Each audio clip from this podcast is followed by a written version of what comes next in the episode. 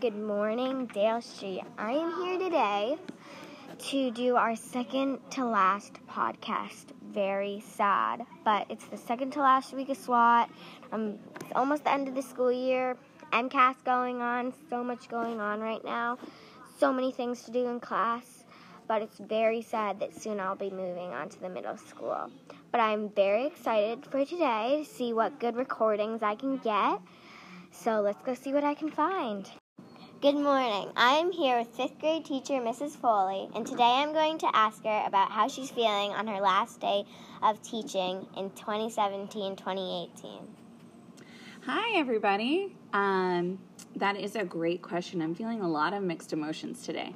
I'm very excited for my last day because that means that my baby will be coming soon. But I'm also really sad to have to leave all my amazing students so early in the school year. That is kind of a bummer. Yeah. yeah. So, about next year, how are you feeling? Are you excited? You want to tell us what you're planning? Yeah.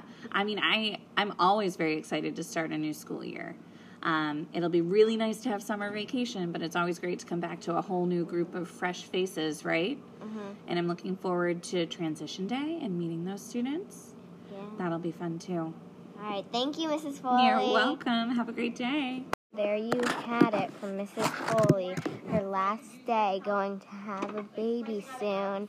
She's so excited, and I hope to see you guys next week for our last podcast.